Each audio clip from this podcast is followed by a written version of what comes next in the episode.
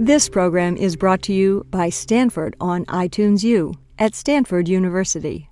Please visit us at itunes.stanford.edu. Thank you so much, and thanks to Deborah Rhode and everyone who's put this together. Um, I hope you all realize just what an extraordinary event this is and what a wonderful opportunity to bring together so many brilliant people who've done such great work on and for women in sports over the years. So I just wanted to acknowledge you all for putting together this great event and say thanks. Um, this title, this panel this afternoon, um, may be even more lively than the ones we had this morning, or at least I hope so. Let me briefly put the subject here in a historical context. In the late 19th and early 20th centuries, the universities in the Northeast, the Midwest, and even out here uh, had large sports programs. They had football teams, tennis teams, baseball teams, track, lacrosse, etc along the lines that we've been, many of us have been discussing today about understanding the value of sports in educational context, the whole idea of the sound mind and sound body. Now, of course, these large sports programs existed for men. Women had their own programs. They were run within PE programs for the most part, and intercollegiate sports was not really considered a desirable thing throughout most of the country for most of the past century. I would like to point out one particular counterexample, though, just because no one else has brought it up today. Does anybody know when the first intercollegiate um, contest between women's teams from different universities was? 96, but close enough. And who participated? Yeah, I did. I actually scored the one. Just to elaborate, it was Stanford versus Berkeley. And unfortunately, I don't remember who won, but you all can fight that out later. Any. uh-huh. Anyway, when Title IX passed, many schools adopted these broad based, as we now call them now, athletic programs for women. And hence the huge surge in women's participation in the 1970s, and also the additional surge in the 1990s after Supreme, or Supreme Court decisions made it clear that women could sue universities if they did not get equitable opportunities to participate. Um, but we have to remember that most athletic programs have limited resources, unlike Stanford, and costs are rising throughout the country. The NCAA estimates that year by year spending on intercollegiate athletics is rising at a rate three to four times that of overall university budgets, which themselves are rising much faster than the cost of inflation. So, as Sandy and Bob pointed out this morning, we have very deep problems in American collegiate sports. We also have to remember that Title IX lawsuits and Education Department guidelines have included language pointing, saying that the proportionality standard, the idea that you have to have the same proportion of women on athletic teams that you have women in the, in the student body, are a safe harbor that meeting the standard allows a school to be presumed to be in compliance. So let's say you're an athletic director, and maybe you've had to spend out, uh, lay out a bunch of money to fire and buy out one coach and hire another one in a sport like football or men's basketball. And you have to shell out another X thousand dollars a year to put your teams in hotel rooms the night before home games because everybody else does it. So what are you going to do? The lawyers are telling you that you need to make the gender numbers work or you're going to get sued. The business people are telling you that you don't have the money to add women's teams although they usually don't suggest that you cut back on football and men's basketball. Well, we've seen the answer, and it tends to come in cycles, but just in this academic year, Butler University, Clarion University of Pennsylvania, James Madison University, Mansfield University, Murray State University, Ohio University, and Rutgers University have all dropped sports. It's also worth noting that Rutgers, James Madison, Butler, and Ohio dropped women's teams as well as men's teams.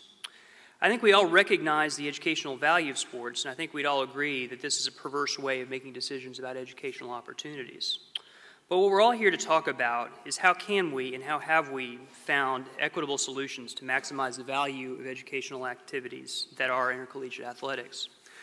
We have a fantastic panel here to discuss these things, so I'm going to shut up and let them talk about the way they see these issues. But let me introduce them very briefly. Mary Jo Kane is a professor and chair. Uh, she's the Dorothy McNeil and Eldridge, Elbridge Ashcraft Tucker Chair for Women in Sport and Exercise Science at the University of Minnesota Twin Cities. Did I get that right? Excellent. Uh, she received her, she's also director of the Tucker Center for Research on Girls and Women in Sport and received her PhD from the University of Illinois. She's an internationally recognized scholar who has published extensively on media representations of athletic females, and she's been doing some great research, which I'm sure she'd be happy to tell you about later, on media images of women in sports and sports marketing. Uh, next to her is Dick Gould, who has just retired a couple of years ago after 38 years and 17 national titles uh, at Stanford tennis.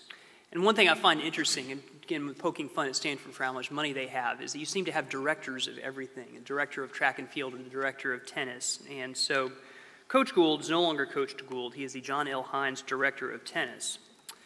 He was instrumental in securing the bid to host the first ever combined men's and women's NCAA championships at Stanford last year. He is a graduate both at the undergraduate and master's level of Stanford and uh, was awarded the Bucks Club Leadership Awards for tennis in 1960 as an undergrad. As best I can tell, he's been inducted into every relevant Hall of Fame that exists, including Ventura County, Northern California, Stanford, the Bay Area, and intercollegiate tennis. He has helped keep Stanford at the cutting edge of facilities and using technology to bring the game to an ever widening audience of fans. And finally, we have Eric Pearson, who is chairman of the College Sports Council, an umbrella group formed by coaches associations to lobby for changes to Title IX guidelines. The group has sued the U.S. Department of Education twice and maintains a website at savingsports.org. Pearson is a former coach of the Princeton University varsity wrestling team, and during his tenure there, served as chairman of the Ivy League Wrestling Coaches Association. As spokesman for the College Sports Council, he has been interviewed by a number of organizations and is a graduate of Princeton University. We're going to start with uh, Mary Jo and then go to Eric, and then Dick will offer some comments, and then we'll throw it up for questions. Thank you. Uh, good afternoon. Before I begin my formal remarks, I too want to thank, uh, thank Stanford University, in particular Deborah Rhode and Dina Evans, for inviting me to speak at this historic event honoring and celebrating Title IX. And also thanks to Welch Suggs, our moderator, who has quite literally written the book on Title IX. My opening remarks today are meant to frame the discussion of our panel, and what I want to do is focus on what I think are two competing narratives that have developed over the last decade and reflect, if you will, both sides of the aisle or the differing positions about Title IX, the contest, the struggle that's taking place, especially out with the general public. After I lay out these two narratives, I want to highlight what I call some major facts versus fiction surrounding Title IX, which the previous panel touched on some of them. Then I want to touch on three compliance options that athletic directors typically have available to them, at, especially at the Division One uh, level uh, around the arms race. And then I want to end with how, in my opinion, when it comes to resolving tensions surrounding Title IX, um, I don't know that I want to say all roads, but many roads lead to football. Okay, with respect to the two competing narratives, can you all hear me? Am I? Okay. Um, the first narrative, and this is advanced by the opponents of Title IX, basically say things like um, it's a well intentioned but fundamentally flawed law that needs to be overhauled. I mean, you know, they, certainly they will say you know, some of my best friends are female athletes, but this is a bad law, especially in terms of how it's enforced, and it absolutely has to be changed. The proponents of Title IX say the issue isn't Title IX. Title IX is made a scapegoat, and again, it is often football which is both the problem and the solution with how we can grapple with these things in college athletics. Okay, first let me just deconstruct, if you will, the bad law narrative. Frequently, opponents of Title IX who argue this often use the language of affirmative action, which should be a red flag and a clue. They talk about how it is a big government quota system that forces schools to drop men's sports in order to comply with the law. And the, the, way in which they talk about a quota system has to do with the issue of proportionality. And this, as we know, has to do with making sure that, that an institution is providing proportional opportunities and benefits as a function of the gender ratio of the undergraduate population.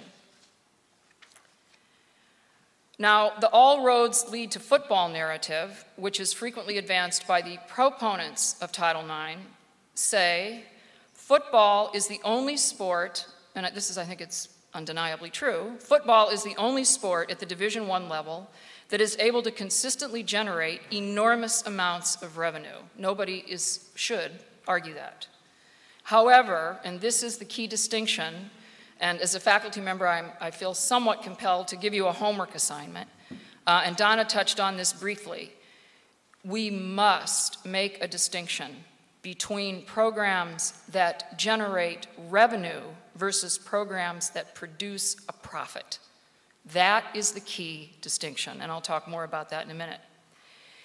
Because there are so few schools that actually generate a profit, even football programs, I think that we need to start looking at the issue of downsizing and how we can link it to compliance. Now, I know a number of you, like Linda, I'm looking over at you, you, you know, you, you talked this morning about we shouldn't cap, we shouldn't eliminate opportunities. But let's, let's think about this issue of downsizing for a minute. The gold standard for producing a football product in this country is the NFL. Their workforce, meaning their roster size, is 53. The average size of a Division One roster football squad is anywhere from 114 to 120 with 85 full scholarships. So the question is, if the gold standard requires a workforce of 53, why do we need a gold standard of 115, 120 with 85 full scholarships? I would argue, and I'll, I'll, do this in a minute when I get into the fact versus fiction, if we start to look seriously at this notion of downsizing, you can add, you can begin to add, as well as taking on eliminating unnecessary expenditures like training table, staying in hotels the night before every home game. You can be well on your way to adding a women's sport without cutting a men's non revenue sport, which no advocate of women's sports wants us to do. And part of this Donna talked about, the, the beauty, if you will, about downsizing. And I'm not saying this is easy at all. But the beauty of, of downsizing, let's say if you, if you cut football teams and scholarships by a third, and the enormous infrastructure that takes, you know, that keep, keeps feeding the beast, keeps feeding the machine, the, your revenue streams are going to stay the same. Your TV revenues stay the same people are still going to go to Stanford. I can't, as Donna mentioned this morning, do you really think that people at Stanford or the University of Michigan or Notre Dame are going to cancel their season tickets because the size of the football team is 75 instead of 120? Do you really believe that? So your revenue streams are not impacted in any way, and yet you significantly reduce your outlay every year. Okay, three compliance options for athletic directors who typically find themselves in a very, very difficult spot. And I couldn't agree more with what the athletic directors were saying this morning, which is that, you know, you know, we're sort of driving each other off of a cliff here in terms of this arms race. Typically, what you can do is you can add a women's sport. Now, to the tune of five, six hundred thousand dollars a year of recurring money on a sport where you will never make a dime. You will lose money every year. That's behind door number one. Behind door number two is you can drop a men's sport and recoup five or six hundred thousand dollars a year of recurring money on a sport where you will never make a dime. Behind door number three is that you can walk down the hall and say to the football coach, You don't get to have 85 full scholarships.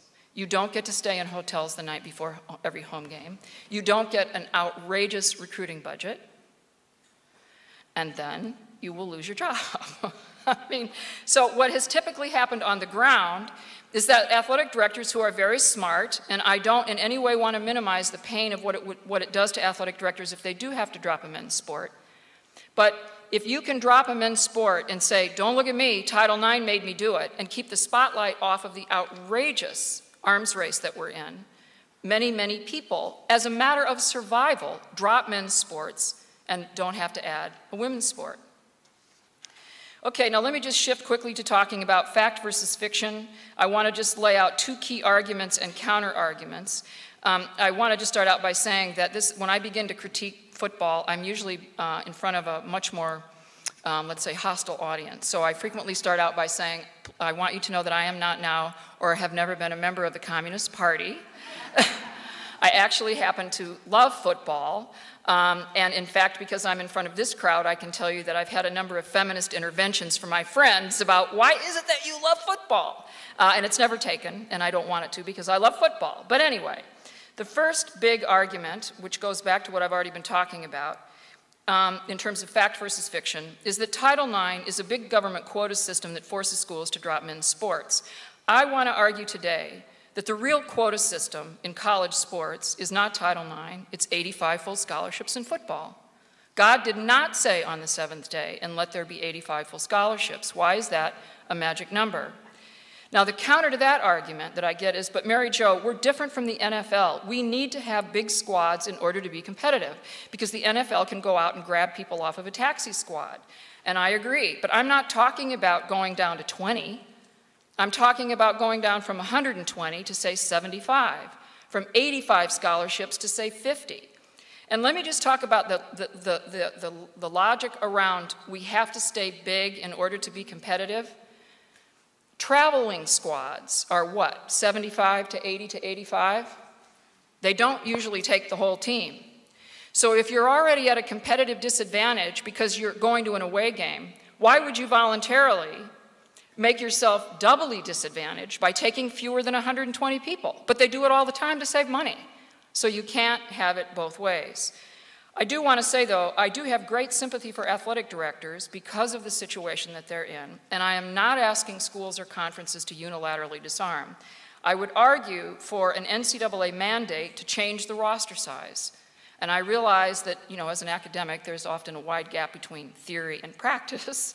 But that would be one place that we could think about starting. Okay, second um, fact versus fiction that football is the golden goose that pays for everybody. Again, as Donna and others pointed out, we must make a distinction between revenue producing and profit generating. The majority of, of, of Division One programs or intercollegiate athletics are they do not make money, and most football teams don't make money. Not because people aren't interested, not because there's not an enormous amount of money that's generated, but when you have such an enormous bloated workforce, you have very few in the latter category, meaning that are actually generating a profit.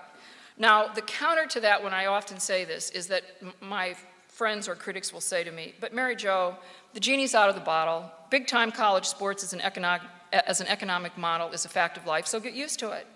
And I say, okay, I don't remember as a faculty member ever voting on uh, in order for an institution to offer an extracurricular activity, it has to make a profit. But if that's the new model, then most sports go away, including most men's sports, including most football teams.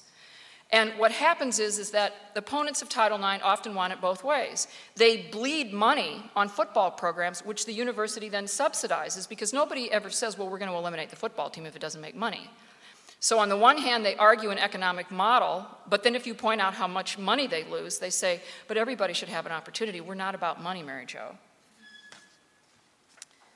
All right, let me just make a couple of, uh, a few concluding remarks here. Um, I wasn't going to make this one, but I, this came to me as I was listening to people this morning, and especially the, the panel right before us. It just seems to me, in terms of when there's a will, there's a way if universities can figure out how to pay football coaches $4 million and plus and rising salaries, if they can figure out how to do that, they can figure out how to add a women's team and not drop a men's team. I really think they can. That's just a thought.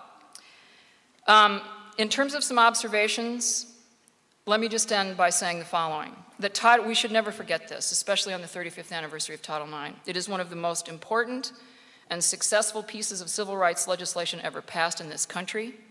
For the first time in our history, we have unprecedented participation levels up and down the food chain. That has led, for the first time ever in our country, to having a critical mass of girls and women who play sports. We've always had a Babe Didrikson Zaharias here and a Billie Jean King there. But what we now have as a direct result of Title IX is a critical mass. That leads to my third point. For the first time ever, young women all over this country grow up with a sense of entitlement to sports. It would never occur to the women that I teach at the University of Minnesota, many of whom are scholarship athletes, that if they were good and they were willing to pay the price, that an opportunity wouldn't be there, let alone a scholarship or a professional league. Now, I think that sense of entitlement speaks volumes of how much project, pro- progress we have made. I think, so that's the good news. I think the bad news is that they grow up with a sense of entitlement, and they have no idea how quickly this could end. Um, let me just say one last thing. I think it's important, especially with our 35th anniversary in June, that we should always remember this. As a direct result of Title IX, in one generation, we have gone from young girls hoping that there is a team to young girls hoping that they make the team. And because of the many women and men in this room, I would suggest to you that there is a universe of difference in that measure of hope. Thank you.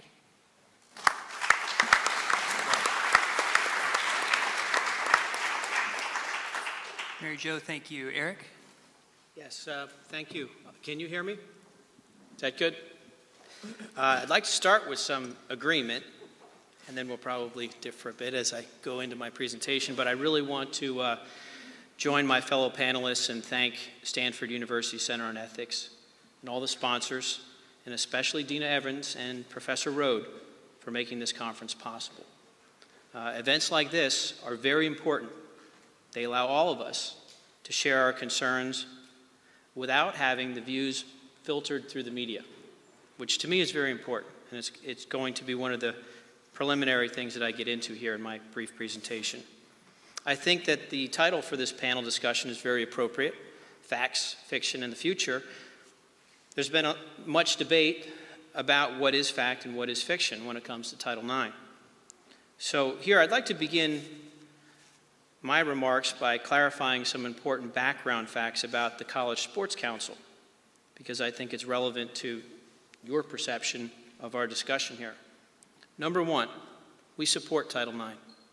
Unequivocally, the only exception, the only thing we take exception with is proportionality. And you've heard that in uh, several, several presentations earlier today. So, number one, we support Title IX. And number two, we are enthusiastic supporters of women's sports.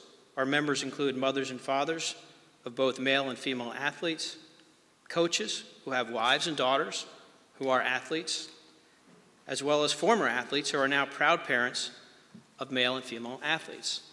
It's hard to get into the athletic community, to be a coach, to be involved, and not love all sports.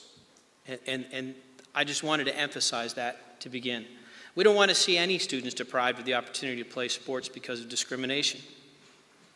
That's why we have no problem supporting Title IX. In fact, we don't, I don't really know any anti Title IX people in the Olympic sports community where the College Sports Council draws most of its support, unlike what the media would like you to believe.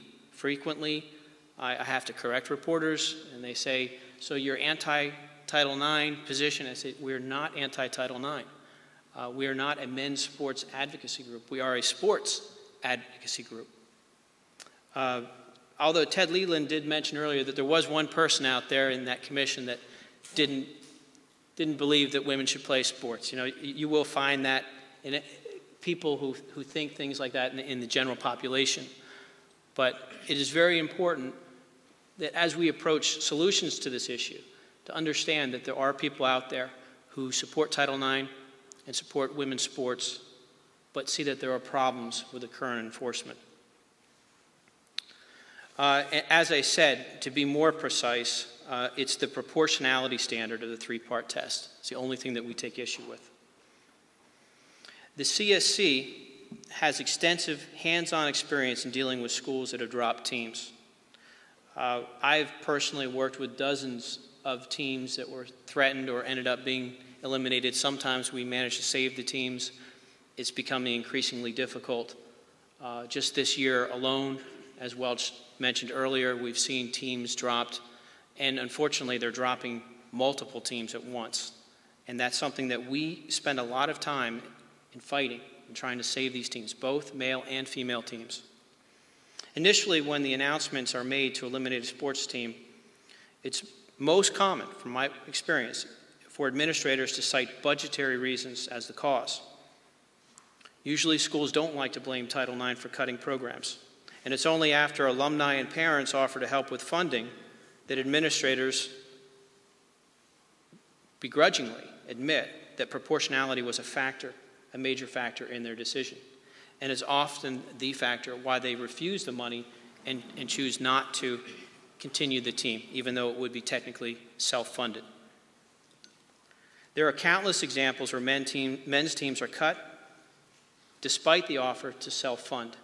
And granted, the self funding would be a slight down, a step down from the university support, but the guys are willing to accept that in order just to have a chance to play.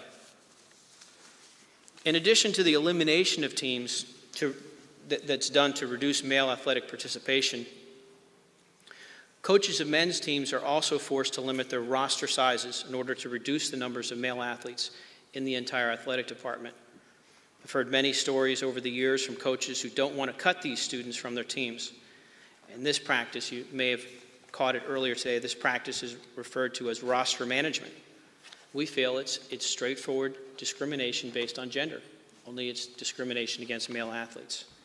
It exists only because of proportionality, is not gender neutral when it's done, and it's the result of athletic directors being forced to just count the numbers of participants in their athletic departments and trying to change that ratio so it fits the ratio of their undergraduate student body. Roster management is very common. You don't hear about it much. Uh, coaches don't like to talk about it. They don't want to get their athletic directors angry with them. It's very common, more common than teams actually being dropped. And again, that's a, an unfortunate consequence of, of the proportionality standard. In talking about Title IX, you can't help but get into conversations about football. So I feel that I have to talk a little bit about football. Uh, the previous panel spent a lot of time talking about the impact of football.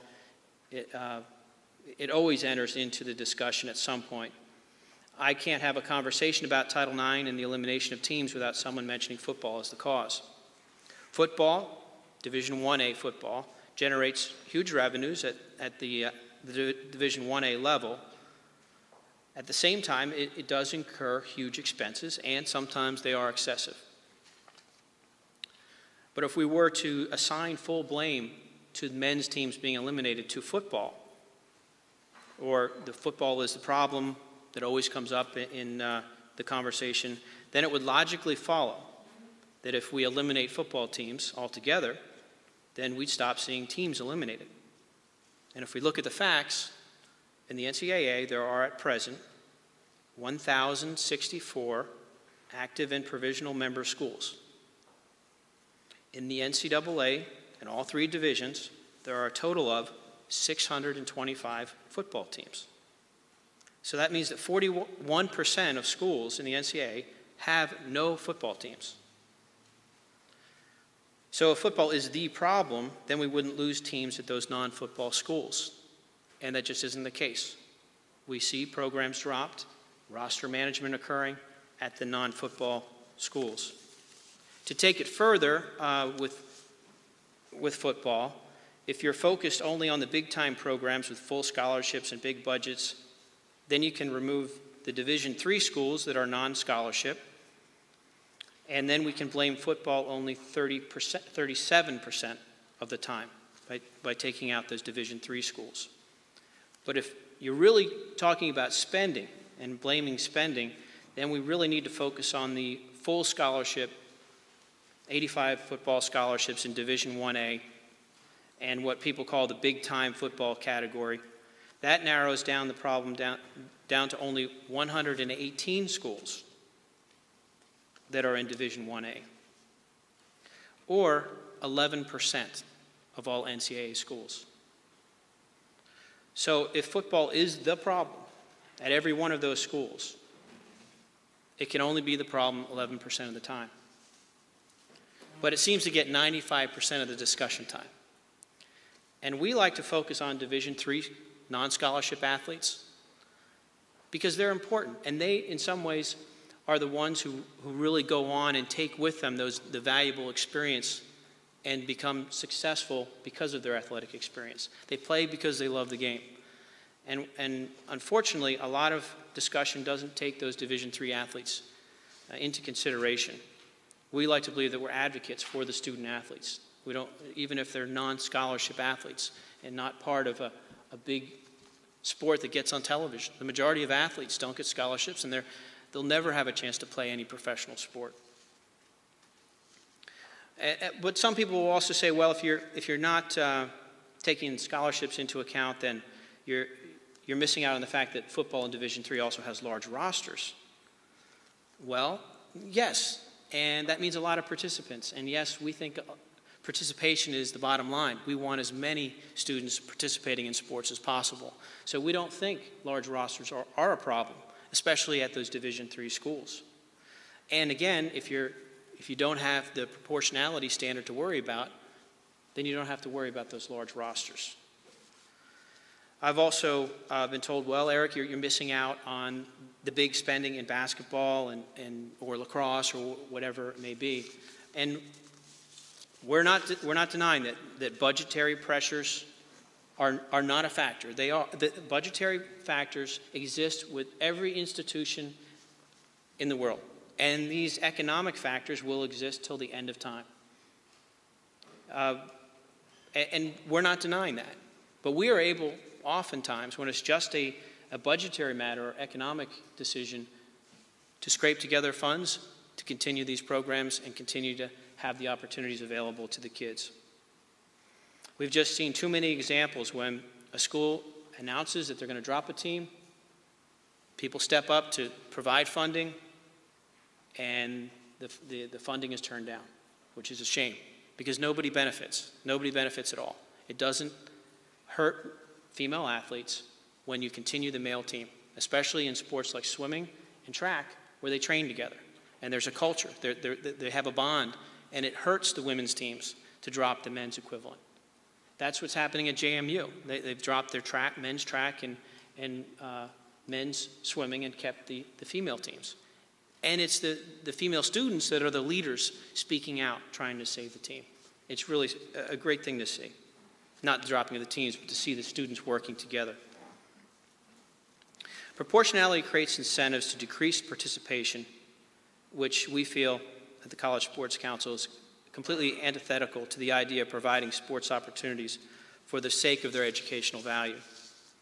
So, to, to get to my final topic, to touch on the future, what I see, if we change nothing with Title IX, we'll continue to see our colleges eliminate men's teams and eliminate small roster women's teams like tennis and gymnastics. Proportionality will continue to incentivize administrators to decrease participation rates, but I think that we have to do something to, to stop this trend. Uh, we recommend reform of the three part test so that it continues to protect women, but so that it doesn't harm the male athletes. We should absolutely keep the guidance that ensures equal access to facilities, equivalent funding of teams, recruiting budgets, and all the things that female coaches tell me that are important to their teams. We also feel that the best way to protect teams from elimination is to give students a voice in the process that, that determines sports sponsorship. Uh, someone mentioned earlier, I think it was Donna Lopiano, about having some power over those student fees. I think that could be a systemic change.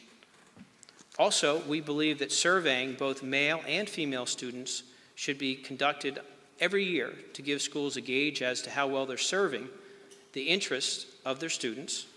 Surveying prospective students also would be helpful and should be included in the overall interest calculation. So students are, are the students that are considering a school let the school know what, what interest they have as well. So, in conclusion, we, we have seen in the College Sports Council that we're driving ma- many male athletes out of the system. And the previous panel discussed what's, are we going to see change in the system? Well, it's already changing. And, and there's an underground current in the, in the change. We're seeing these students that are being driven out of the varsity collegiate system creating their own opportunities. And there is a significant growth in club championships and lacrosse, swimming, and wrestling that are entirely self funded. And I think it's go- it would be unfortunate if the best athletes leave our varsity sports system and the, the adult guidance that goes with it. If, if they start, instead of participating in their club varsity team, they want to participate in their, or, um, excuse me, instead of participating in their varsity program sponsored and controlled by the athletic department, it's very likely that you'll see the top athletes participate in a club system that's completely out of control of the university. And this would be, I think it would be a tragedy. So I, I think as we go forward, the biggest question is, is how are we going to keep the focus of the overall, the mission of athletics as it relates to education? How are we going to continue to keep the system honest, as, as Welch Suggs brought up earlier in his, his question? And the incentives right now, as set up by proportionality, are not keeping the system honest. So, thank you. Eric, thank you. Dick? Away we go. Again, my thanks to uh, Deborah and, and Dina. What a, what a phenomenal job. This undertaking has, been incredible. Uh, we all have to appreciate and respect it. And uh, I might mention that Dina's uh, grandfather was an NCAA, well, it wasn't NCAA's in those days, the National Intercollegiate Doubles Champion while here at Stanford, long time back. So uh, she has little tennis roots. It's good to see her doing something other than running, or at least have it in her background. I'm going to address this a little bit more in terms of how Title IX has affected my sport. Uh, and so bear with me as I do that. I, being the oldest guy in his audience, oldest person in his audience, uh, I can relate to, as opposed to what Bob Bowlesby said, he came after Title IX, uh, I can relate to what it was like before Title IX. I remember in 1972, the year the Office of Civil Rights enacted Title IX, uh, I was coaching the Stanford men, and our budget was 100% covered. Whatever we needed it was certainly adequate. We usually had a little left over each year. And in fact, uh, I was constantly told that I would always have whatever funding I needed in my program. The women playing tennis at that time, uh, my wife Ann was on the women's team then, and uh, they had no budget whatsoever. Uh, equipment, balls, uniforms, men, 100% covered, whatever we needed. Women, there were none. Deborah, I think you said this early this morning while I was still in bed. Uh, uh, they had used balls at practice, uh, no, no travel money. For practice and competition, the men had unlimited practice and competition. Women, that was before limitations of men's playing seasons. Women practiced twice a week at Stanford. They were, in essence, a club or PE team. If someone were really good in the team, she would have to chip in and pay most of her way to the national championship, usually without any help from the university. Facilities, and men facilities were very, very good. The women played on a different facility, not quite as good, and certainly very separate from where the men were. Participation. The men in those days, freshmen could not play in the varsity. There was no, uh, by NCAA rule. Uh, we had a freshman team. We had a junior varsity team, which uh, Dina's father played on. I had the pleasure of coaching him. And we had a junior varsity. We had probably 30 people playing men's tennis and others who wanted to. The women had basically a glorified PE class. Scholarships, we had eight full scholarships. Women, of course, had none. That was not too long ago. I remember those days well. My wife, Anne, constantly reminds me, reminds me of them. While I speak about Anne, I also say that she was the first Title IX hire as a head women's coach at Stanford and in fact led Stanford to its first national championship in women's sports, women's tennis.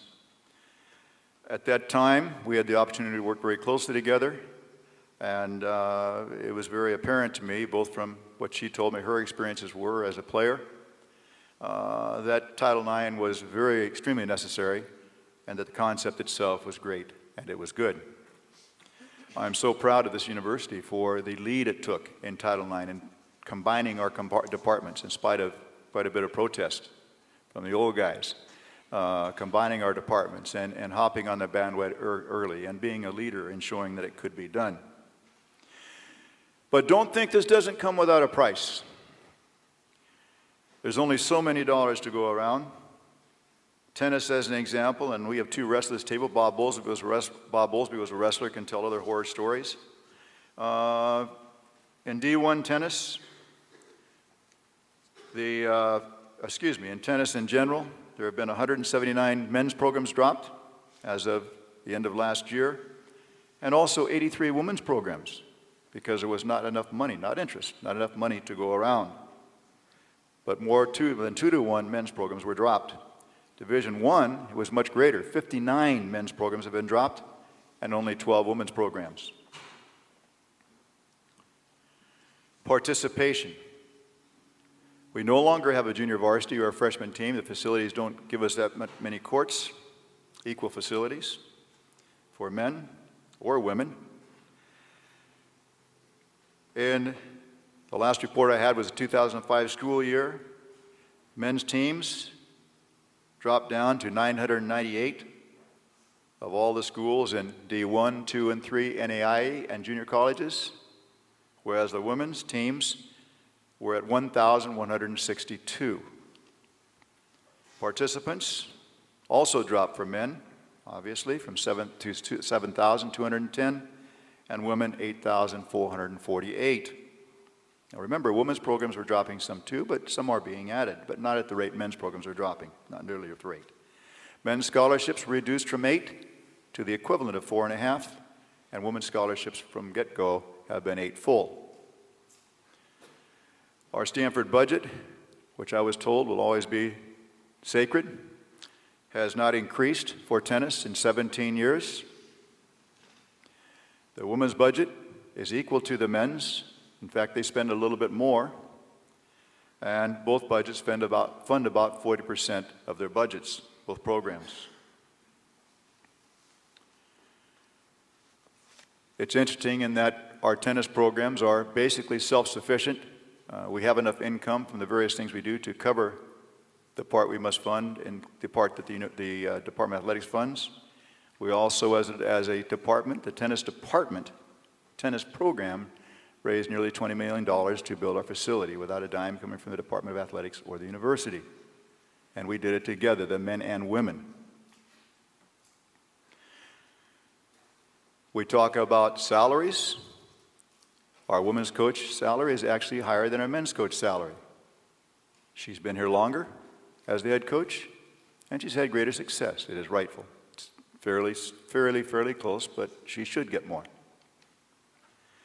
Where do we go to tomorrow? What's the future look like?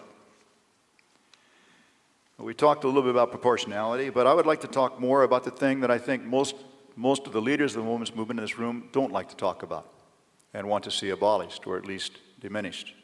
And that is of accommodating women's interests and according to uh, and their abilities, providing opportunities proportionate to the exhibited interest in a particular sport.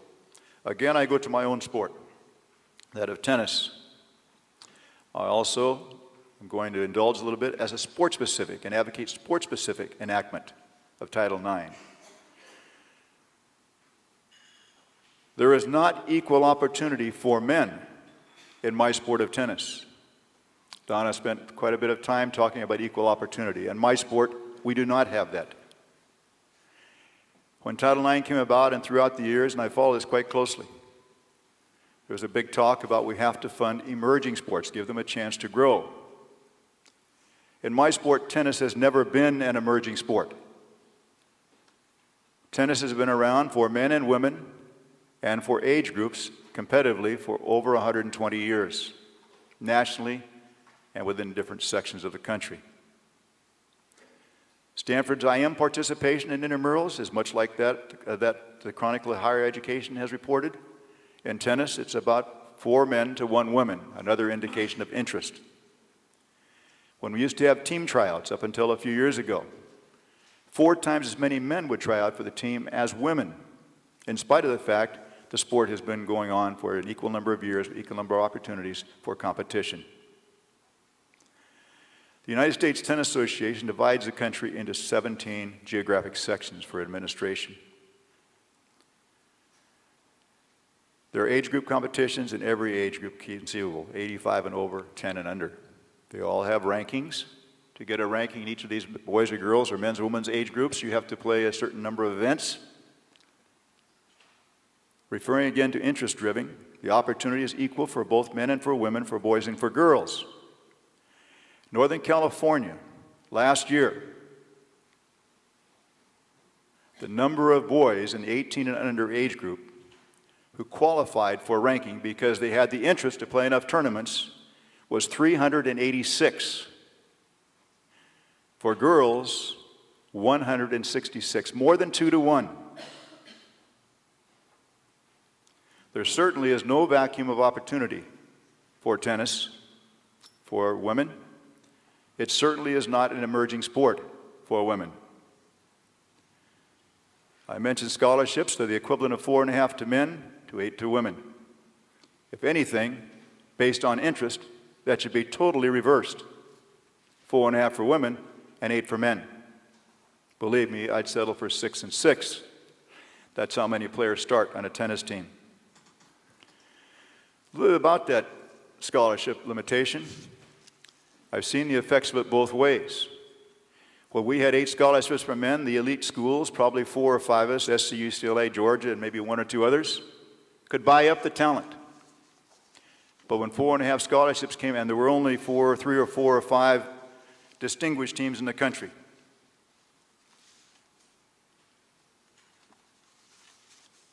When we went to four and a half gradually, that got eroded. And then three and a half scholarships that went to Cal, went to Stanford, SC, and UCLA were then going to Fresno State and uh, Mississippi State and other schools. And the first thing you know, that uh, there's a tremendous parity in tennis, in men's tennis. And it has been great for college tennis. Women's tennis can still buy up the players. You see women's tennis where there are three, maybe four, contrary to what anyone says, I challenge you to show me differently, schools that really have a chance to win the national championship. And if you'd made that four and a half limit apply to the women, you would see about 10 more schools within three or four years added to that list of four or five immediately. There's an NCAA rule saying that if you are a scholarship athlete, you're entitled to training table, which most student athletes would deem as an advantage. Maybe a little better food, maybe not. I don't know. With eight scholarships, basically our entire women's team, they have eight players in the team this year, can receive training table. With the equivalent of four and a half scholarships, I can either let my players who are four and a half players who are receiving scholarship take part in training table, much to the chagrin and jealousy of the other players, some of them who may be even number one or two on the team on no scholarship, which often has happened at Stanford, not have that opportunity. As a coach, am I going to let my player divide my team by that, by that perk? Of course not. As a result, we elect not, as a team in men's tennis, to get any of our players, the limited few, so to speak, use training table. I think the NCAA made some knee jerk reactions to Title IX. I think they should revisit that. These don't make any sense to me. In tennis, we play six singles matches, we have three doubles matches. Women, by NCAA rule, can have three coaches coaching. I have two eyes, I'm watching two courts. We have doubles, each woman coaches on each of the courts. Men's tennis, however, can only have two coaches. I only have two eyes to watch three matches. When I go to an event, a junior event to recruit players. Jen, when Lily and Frankie go down to the National Women's Championship at your club, wherever Jen is, two coaches can be there to evaluate players at the same time. And many times when you have 32 matches, 16 matches going on at once, the two or three players you most want to see are playing at the same time and not in side by side courts. The women have the advantage of having two coaches there to watch two of those players who might play at the same time. Men can only have one coach at a recruiting site at one time, a tremendous disadvantage comparably. In our Pac 10 conference, I have coaches that say that they've been told by the athletic director they must limit their squad size. They're capped. Coach, you have eight players. So a coach then goes out and gets four or five other players, non roster players, to serve as hitting managers. Women's programs are told, contrary, contrarily at the same school, to add as many bodies as possible to make the numbers meet. I'm very proud of the Stanford tennis program. Ann and I developed it after Title IX together. We have in our sport at Stanford the same booster club. We send the same solicitation for our program, not for our men's team or our women's team. We have the same team banquet We have the same team guide. And we sell our season tickets as a co ed pass for men's and women's tennis. Now, if we were to go to interest driven, the third part of the civil, Civil Rights test, and use solely that, we have to do it in fairness both ways. There are less age group swimmers than there are male swimmers. Therefore, in swimming, there should be less scholarships and probably less players on a team. I'm sure there are other examples as well. Also, we must count for emerging sports, no question about it. Would water polo have ever been where it was today, as one example? One of the fastest growing sports there is, if it were not treated as it was an emerging sport? And look at the tremendous opportunities for women it has given. Phenomenal. Great thing. Interest driven works both ways. I think that we have to talk a little about being hypocritical in some things, artificial measures to make compliance work. I, I, I don't understand why, if we're trying to increase opportunities for women's sports, we have male practice partners in basketball and now a little more in soccer and women's volleyball. I'm totally against that concept because there are players not getting equivalent on that team, although coaches I've seen deny it, who aren't getting the same opportunity as the starters are. I really take issue with the point that, as Linda pointed out, I think today earlier, the decline in women's coaches. It's not a matter of less women interested in jobs. That may be the case. But if we announced our women's tennis position was open tomorrow, we would have a male or female apply. But believe me, we would also have several male apply for the job. But I guarantee you there'd be some females apply as well. We must treat the coaching and the development of coaches in women's sports the same as we treat, unless we're going to be hypocritical about it, the same as we treat our athletes. We give them every opportunity to develop. I, am astounded when the women's sports organizations are not outspoken about the fact that in that profession, 1978 Linda study said had 58% of the women in coaching women's sports, now it's gone down, I think, to 42 and some percent. Each year, it's gone down and down and down. That to me is tremendously hypocritical. And I think every woman, woman here who's a part of a women's organization should fight that.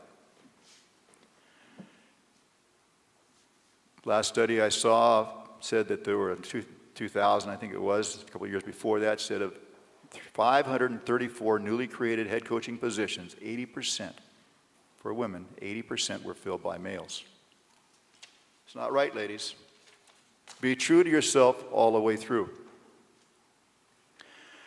And I want to talk a little about Mary Jo and what she said about football. On one hand, we're very, very lucky to have football. And we're even more lucky to have television. Do you think we could implement Title IX without the growth of television in sports in college? There is no humanly possible way. Period. Title IX sounds great, but you can't do it without money. Where would we be without television? But look what TV has done to our quote student athletes.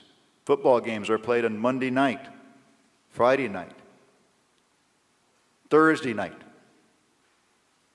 any time of day. Used to be basketball games. Uh, Sandy, SC and UCLA come up, play Stanford and Cal on a Friday, Saturday. But now, because of TV, we have to play Thursday or Sunday, or sometimes Thursday at one location, and the adjacent location, the travel partner, would play on a Sunday. These are our student athletes having split this because of TV. It talks very loudly. Money talks. I think we have to get away from using football as a wedge I think it's used, frankly, as a wedge. Uh, yes, there is a lot of revenue generated from football. I know it's really made our budget. When I say football, I mean not only gate, but I mean TV. That $6 billion con- uh, contract with basketball, which brought in 564 million this year for the NCAA, which 90% of which goes to the conferences on a sharing formula. Uh, that's a lot of money to support Title IX. But football skews participation numbers, expenses, salaries. Basketball does too. And the result is drop money, drop programs like wrestling, gymnastics, swimming, and tennis, men and women. On the other hand, football, and Mary Jo, I agree with you 100%. It has to be fair, realistic, and reasonable. There must be a compromise.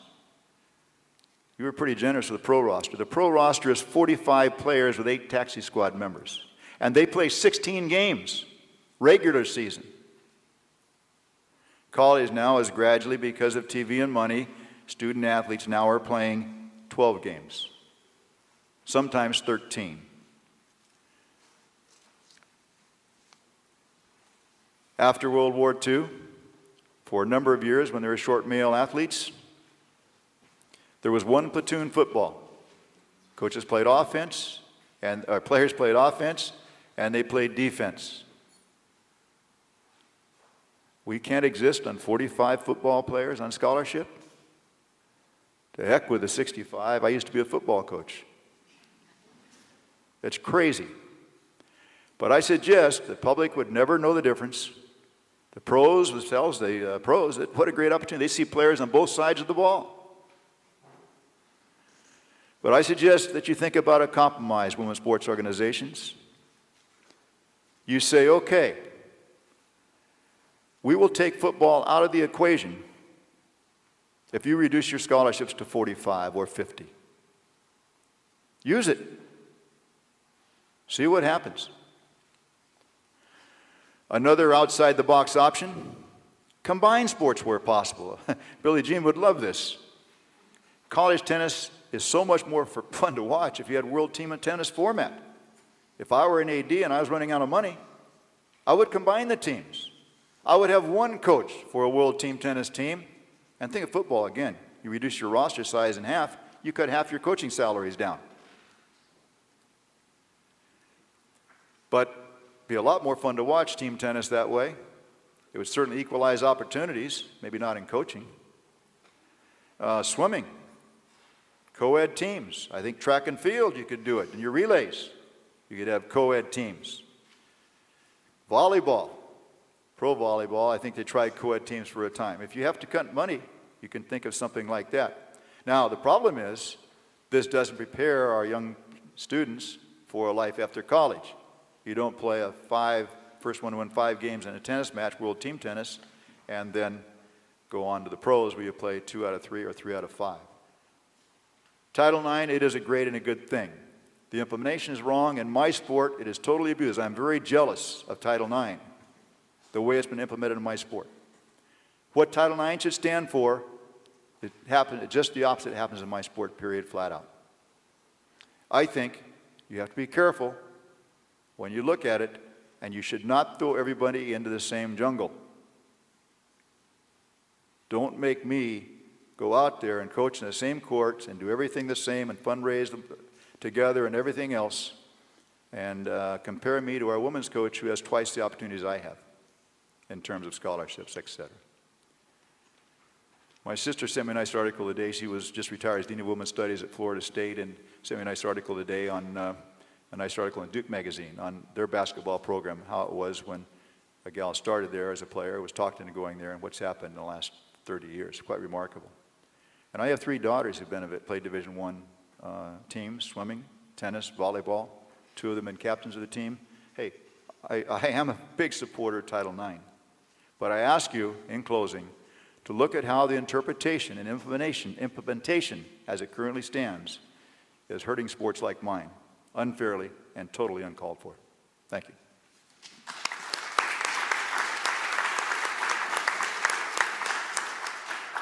Thank you very much, Dick. Before we open it up to questions, I wanted to pose one question. I get to do this since I'm the moderator um, to Mary Jo and to Eric, which is to respond to Dick's basic point about the idea of providing opportunities for women proportionate to interest rather than proportionate to numbers or by another metric? Well, I, you know, I think that, is that, is this better? Okay. Um, see, here's the issue about interest, as I was just thinking about this, um, and I'm an academic, so you'll have to, you know, forgive me, but in the early days of Title IX, I want somebody to do a master's thesis or a dissertation out there, okay? here's what I predict. In the early days of Title IX, we never heard any of the opponents criticize proportionality. Why? Because women made up about 35 to 40 percent of the undergraduate population.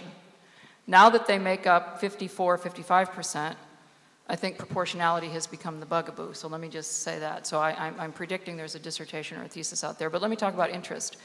I think that logically, who would disagree with saying that we need to use some measure of interest to determine what kind of opportunities an institution should offer? And I have absolutely no problem with that theoretically. But here is the problem on the ground the entire sports structure in this culture has been historically and traditionally set up to pursue or for males to be interested in sports. If men weren't interested in sports, they were stigmatized. So the entire culture is set up to obsess about male interest in sports. And historically, for females, it's been just the opposite. For women, and I see a lot of, right, for women like myself, I'm 56 years old, I was tremendously interested in sports. I was labeled, I was stigmatized. I was a tomboy, I was a lesbian.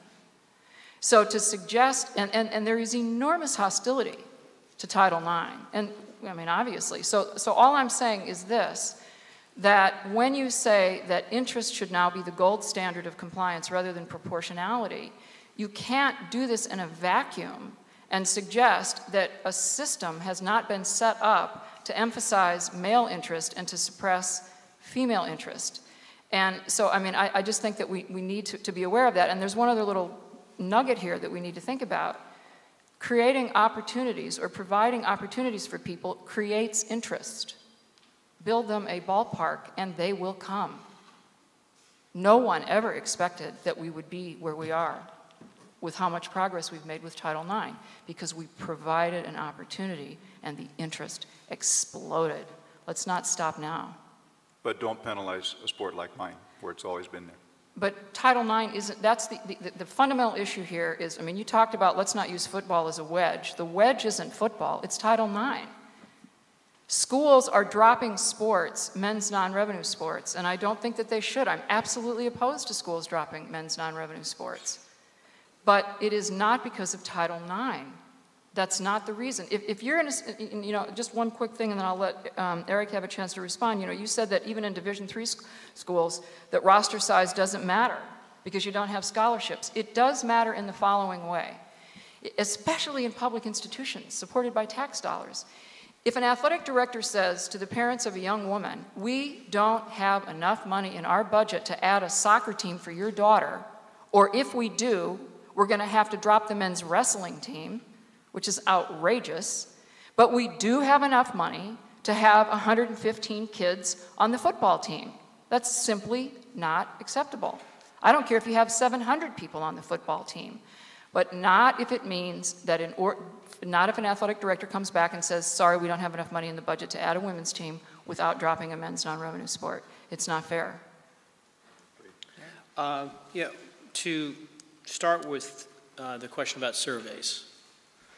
Uh, the idea behind surveys is to find out what people are interested in and what their interests are as college students. And if you can find a better way to find out what someone wants than asking them, put that forward.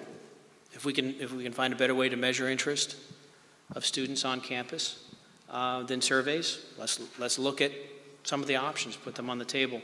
Also, I think it's fair to uh, survey prospective students so that universities can look and see what the pool of applicants, what their interests are as well. Because a lot of people say, well, it's crazy to do surveys because a woman isn't going to go to a, a, school that doesn't have a lacrosse team and then say, I want to play lacrosse. And if a school can look at the larger body and say, well, there, there's interest here to have a women's lacrosse team, I, I think that's a per- perfectly reasonable thing. At the same time, I, I understand that there is some fear about doing anything to Title IX uh, because we've come so far and, and, and women's sports are now thriving. Uh, but we're 35 years from 1972. And frequently I go to campuses talking to students and administrators trying to save teams. And I ask the students, what do you think about this? Do you, do you feel that you know what you want, and would you feel comfortable with, with being surveyed and being able to express your interest? And they, they say, sure, I know what I want. I, when I, I'm a college student, I'm a young adult, I know what I want. Um, there was some criticism about the survey being in spam email, which I think uh, that will be uh, addressed in the following uh, panel. But as far as I understand, the, the survey was intended or should be part of an online registration process. So you can't register for class unless you, you click through this survey. So there, it won't be confused in, as spam email. Uh, I think you have to be fair if you're going to measure interest and, and, and bend over backwards and, and try to uh, get the best measure you possibly can. Uh, that, that's uh, surveying is, I think, if we look at going forward, we, we have an option. We can do nothing and we can continue to see the carnage, or we've got to talk about ways to fix this. And that's what we're talking about. And I, I'm open to suggestions. Can I make some suggestions about Please, interest thanks. surveys? That's why we're here. You just said put some, never ask an academic to put something on the table. Um, First of all, males have never had to establish an a priori level of interest in order to receive an opportunity that I'm aware of. So are we going to now survey males? Please. Okay, okay. Yes, that's- all right, absolutely. All right, that's good, lo- we that's would good. love for that Secondly, as Linda pointed out this morning, methodologically, it's an outrage, the, the survey is outrageous. So what I would do, if you want to use interest surveys, is work with the best methodologists in this country who know how to survey people with reliable and valid measures. But we first need to come up with, well, what's the definition of interest? And I have a feeling that mine might be a little bit different from the other two people on this panel. I also would like to suggest, what's the triggering point for determining interest? 20% interest, 40% interest, 60% interest? At what point, at what percentage do you have to trigger, is, is a school in compliance, in, in non-compliance as a function of level of interest? I do think, Eric, I'm glad you made the point about inter- interviewing or getting interest data from prospective students, because here's one of, here's one of the problems. Let's say at the University of Minnesota, where hockey is very popular. It wasn't until a few years ago that we had a women's hockey team, thanks to Chris Voelz. Now let's, let's think about if we don't survey high school kids, which we don't at this point, in terms of prospective students. Here's how it goes. We would have had high school girls, and we did, all over the state of Minnesota, who were great high school hockey players, who were desperate to come to the University of Minnesota and be on the hockey team. But there wasn't a hockey team, so they went somewhere else. So when we then survey incoming freshman women to see if they're interested in hockey, they're not there to be interviewed because they didn't come. That's my point about create an opportunity and then it will come. And then I also think be careful what you wish for, those of you who now want to use interest, especially if we're going to expand it to men, because here's my prediction. I guarantee you that in the state of Minnesota, there is infinitely more interest in men's soccer and in men's volleyball and in men's hunting and fishing than there is in men's gymnastics. Guaranteed. So if you're going to open up that Pandora's box, I want to know what the rules and the parameters are to say the University of Minnesota is now obligated, based upon this interest survey, to add lacrosse, to add soccer, and to add volleyball, and to dump gymnastics. I mean, uh, again, you're talking, I mean, the only people who are going to benefit if we go down this path at this point, unless we get it right, all working together, are the lawyers. I'm serious, and some of my best friends are lawyers, Marcia. but I'm, I mean, we, it- it's going to be a nightmare. Be careful what you wish for. Well, I talked about it in swimming. There's more, there are more age group swimmers in, uh, in women uh, age group than in men. There's an, there's a, there's a demonstrated interest. Therefore, the scholarships should be adjusted accordingly. I agree with you. And that might happen to a sport like gymnastics. It's a fact uh, in certain areas. And in tennis, you don't need an interest sur- survey. You already have it through all the age groups throughout the country. It's there. It tells you. We don't need a survey. It's right here. But what's the triggering point? That's what I want to know. I think you don't. the 40%? No, no, it's uh, no, the percentage of men interest-wise as opposed to the percentage of women. And the survey, if you're going to do one, does, who are interested. And you make it according to that. And I don't think it has to be a college survey. It could be a high school survey. But I it think has- let's- It can't be an I- emerging sport. It's got to be a sport that's established. I think we have a lot of people who'd love to jump into this conversation. So at that point, we have microphones on both ends of the room. And I see lots of hands up. And we'll start with Deb Rhode. Thank you, this was terrific. I, I wish I uh, could get Mary Jo and Welch to respond to Eric's point about what about the reductions in the non-football schools? Because Mary Jo, you, you know, you focused your attention on football as the problem and the solution, and I know Welch, you spent some time talking about the broader strategic questions. And you, when you're in a universe where there are 40% of, of NCAA schools that don't have football teams, what's what's the solution there? And so, if the two of you could offer a few thoughts on, it, it'd be great. I would say that the budget constraints are there for all athletic programs, whether or not they have football. Football happens to be a tremendously expensive sport, but if you look at a school like Marquette University in Milwaukee, they have to compete in. Did they just move to the Big East? I think they. I can never keep straight after all the conference switching, but anyway, they are trying to operate a number of sports in an increasingly expensive environment. And yes, football places a certain set of strains on a university budget, but even without football, you still have a lot of those same strains. And what we're actually seeing now, and where the sports are being cut, um, Eric may have different numbers, but my impression is that they're mostly in the schools that are playing lower division football, either outside the bowl championship series or even outside of Division 1A. James Madison, for example, plays a very expensive 1AA brand of football. Welch, I do National have some numbers on that, if- actually. Okay. Um, anyway, just to wrap up what I was going to say real quick, then I think that you see Marquette, which dropped wrestling uh, several years ago um, under great pressure. Um, they faced the same constraints in terms of budgets and trying to maintain a high-profile basketball team that made it to the Final Four a few years ago.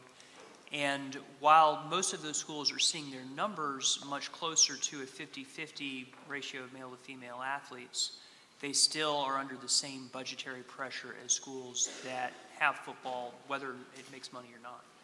Remember that Division One TV contract uh, for football, uh, your, your championship bowl games in football and your division, your Division One uh, championship basketball series. Uh, that money really doesn't filter down to Division Two and Three as it does to division stays in Division One. It does help some, but it's really out of balance. So that's a tremendous challenge that, that will be there forever. Welch, stat, to just uh, jump in here, the, uh, the stats I have for, from NCAA, uh, for the year uh, 2003, 2004, there were a total of 120 programs dropped. 40 of those were Division Three, Division One, I'm sorry. Uh, Generally, it's spread out among divisions. Uh, The time period between 1993 and 97, in the NCAA, there were 322 men's teams dropped. Uh, Of those, Division One was 34%, Division Two was 31, and Division Three was 35%. So it it is spread out uh, pretty much across divisions when we see programs eliminated. We'll go over here. Um, I just want to thank you all for having the courage to get up there and give such diverse opinions. I think it's wonderful and it's, it's very helpful to hear the different perspectives. Um, I right now would like to hear a little bit more about this survey option because I really can't wrap my mind around. Let's just take a small school with a thousand students and they're doing this survey option, and I'm like, how are these the sports who are non-traditional sports ever even going to come up? I mean, there are so few children who are exposed to wrestling. It's a fabulous sport. It doesn't. No one really gets to do it till they're in high school. Um, you know, kids doing water polo. I mean, you, when you talk about looking at youth sports, kids right now are so acclimated to wanting to do the sports that they see on TV. They're not doing the non-traditional sports, or if they are, it's not till they've gotten booted out of the traditional sports. Um, and so I'm, I'm just trying to figure out how logically will that work to have a survey because um, who, it sounds so subjective. When you get those survey results, who really is going to be making the decisions to say, okay, 80% of the kids want football?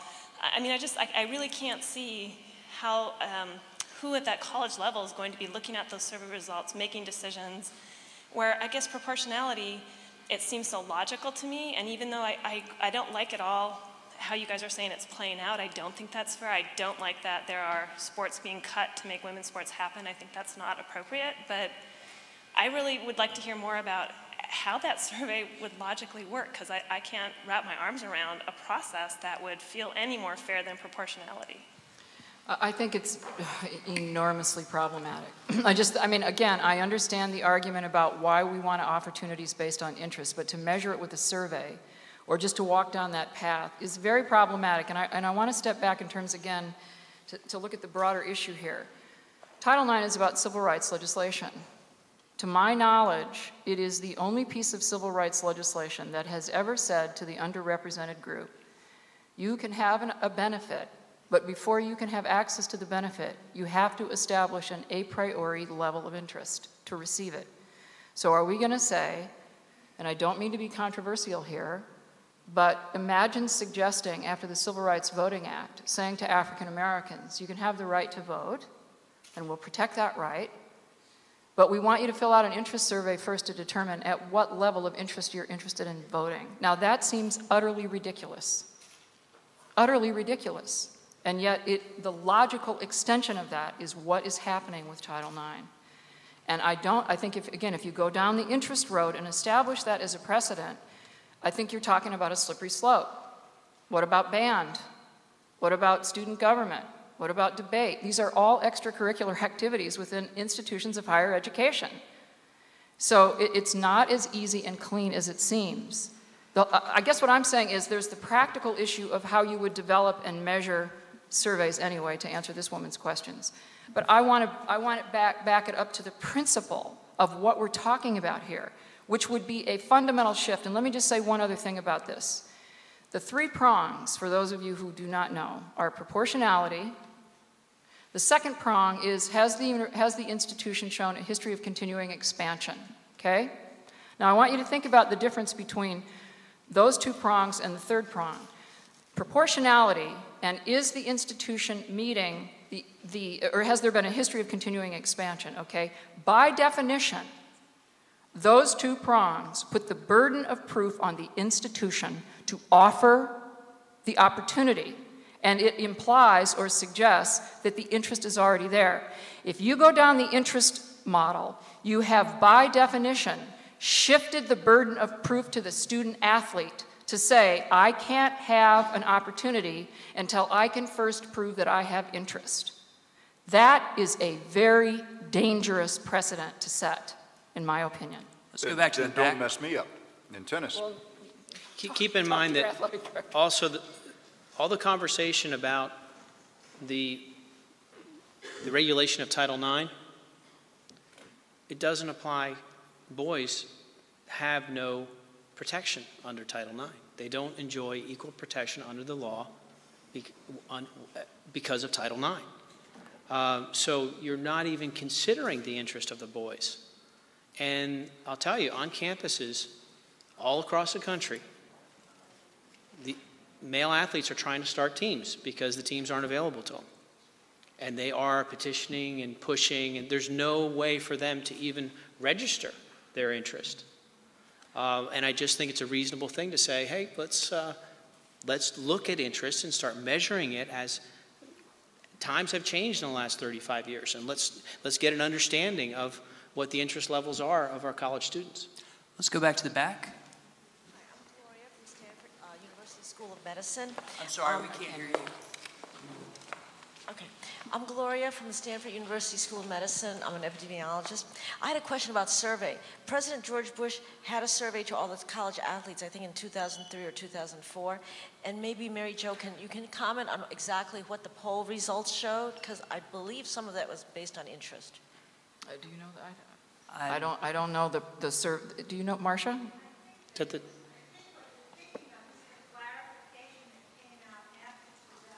right, the 2005 clarification by the Office of Civil Rights. I- Yeah, I think, um, I just wanted to say a couple quick things um, about this whole three prongs and everything, because I think Mary Jo put her finger on it, and I think that there's also a little bit of the dilemma about the flexibility that Title IX provides at the school's insistence and how that's playing out in the tensions that we're seeing now. The proportionality is a presumption, as you said, of if you've got 50% female students, that we expect to see the school setting out 50% of the opportunities for their female students. And of course, what we have here in athletics that's very different than any other area is there are teams for women, teams for men. The school decides how many it will allow to play by gender to start with. So we're already really talking about fixed numbers and opportunities. So the whole debate is what's the fair number between women and men? So proportionality assumes you have 50% female students. You assume 50% of the opportunities that the school provides will be for women and 50% for men. The next prong, which Mary Jo described, which is if you can show a continuing level of expanding opportunities for the unrepresented sex, and should we live so long as to see males be unrepresented in the opportunities provided, Title IX will be right in there protecting them. So Title IX helps men and women. It's just that it's women who are the ones, as we've heard over and over again, that started in third class, really not even second class citizenship. So it does protect men too, and in fact has operated to protect men in certain circumstances. But okay, think about Equal Pay Act. Suppose we had another civil rights law that said women aren't getting paid the same as men for the same job, but as long as an employer is making progress year after year towards getting women to equal pay, they'll comply with Title IX or Equal Pay Act. And that's really what that second prong did. It's a very, it's an unknown in civil rights law otherwise that you don't have to get to equality. All you have to do is keep working towards equality and you can be in compliance there. That's prong two. And 35 years later, it's not a surprise that not that many schools can keep showing continual progress for 35 years, but they've never been able to get there. They haven't continued to try. So prong two doesn't help them keep where they are today. So then we get to prong two, which is Mar- three rather, which is Mary Jo said, okay, you're not providing the same opportunities proportionally. You haven't been improving over time. So can you show as a school that women aren't as interested in men in the sense that we can't, there aren't women who want to play. And if the school has the burden of coming forward and showing it can't find interested women to play, it doesn't have to meet the proportionality test either. That's prong three.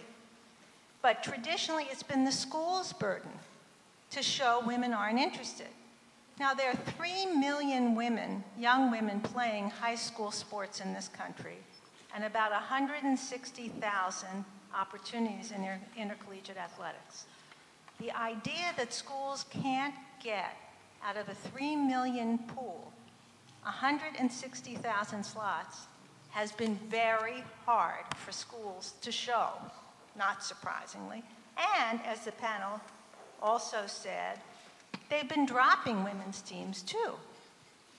So now the, the effort is, is although Eric, you say you really support Title IX and you don't want to take anything away from women, but what you really are talking about is taking away the engine that has been forcing the schools to open the opportunities to participate to women, which is that prong one and that endpoint of proportionality.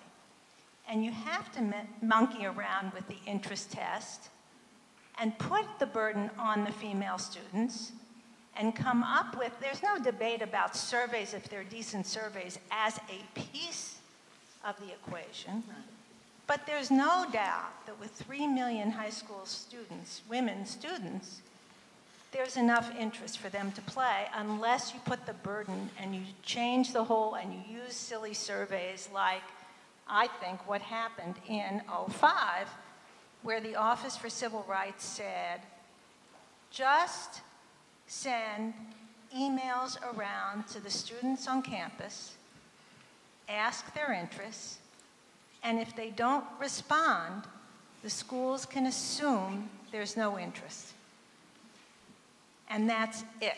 And then we, the Office for Civil Rights, will assume schools are in compliance when they argue they got no response to interest and therefore they can reduce or keep artificially low the opportunities they provide to students. And that's now, those are the kinds of ways that they're monkeying around with this interest test to try to undermine participation obligations by universities. So, Marcia, I'm going to ask you to help me where there's a demonstrated interest, two to one in Northern California, as an example, three to two in the country for men's tennis participants over women, and the women have twice as many scholarships. Title IX, help me, please.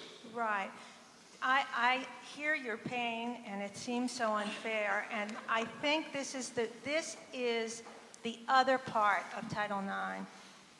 At the university's insistence, when the fight went on around the regulations and interpreting what Title IX means in athletics, they insisted let us keep flexibility about which teams we offer for women and which teams we offer for men so that these programs don't have to be mirror images of each other.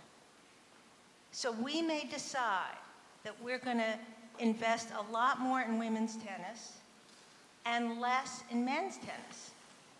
But then we're also going to invest more, I hate to say it, in football, which happens to be male students. Some people say there should be women's athletics, men's athletics, and then football, as if football isn't male student athletes too, but of course they are. Or we're going to invest in men's soccer, but not women's soccer. I hate to cut this off, but we're Okay, over time already. We have one I'm last sorry. question over here in the back. That's the, that's the dilemma of trying to look at team to team as opposed to overall program. Hi. Um, I am a current master's student in the School of Education here at Stanford, and I'm also an aspiring coach. I'd like to break into the coaching field at the college level. So I was wondering are there any national initiatives that are going on to increase the percentage of female coaches at the college level? Like, what, what's being done in that regard? And then, do you have any suggestions for how uh, a aspiring female coach could break into the field? Um, I don't know the answer about initiatives, but I know that Judy Sweet does, and she's. But let me just say one one quick thing too. Again, let's not um, forget about this issue. Don't assume that women aren't getting hired because they're not as qualified, because they're infinitely more qualified than they used to be when they represented 90% of all head coaches. Because since then they've had opportunities and scholarships. But um, I know we're out of time, so should I shouldn't even bring this up. But uh, never underestimate the issue of homophobia when it comes to the number of women head coaches in women's athletics. And I don't think that Judy Sweet wanted to tackle that particular question. So, initiatives. Could, could I, I, think just, I, I think we're going to, um, since Judy Sweet's going to be on the next panel, she'll respond to Oh, that. great. And let's take, um, I'll let Ra- Welch. I, I uh, was just up. hoping to comment. It, what, what is your sport that you want to coach in? Track and field. Uh, yeah, I, was About to say, get hired by Stanford. I would talk to your coaches association, become a member of your coaches association, go to their uh, convention every year. U.S. Uh, Track Coaches Association is a big organization. That's a good way to jump in. You get to know other coaches and, and you can network. So that's just something. Thank you all, and Thank thank you you. all to this panel. Oh, thank you. We have to. Uh, very good. Thank you.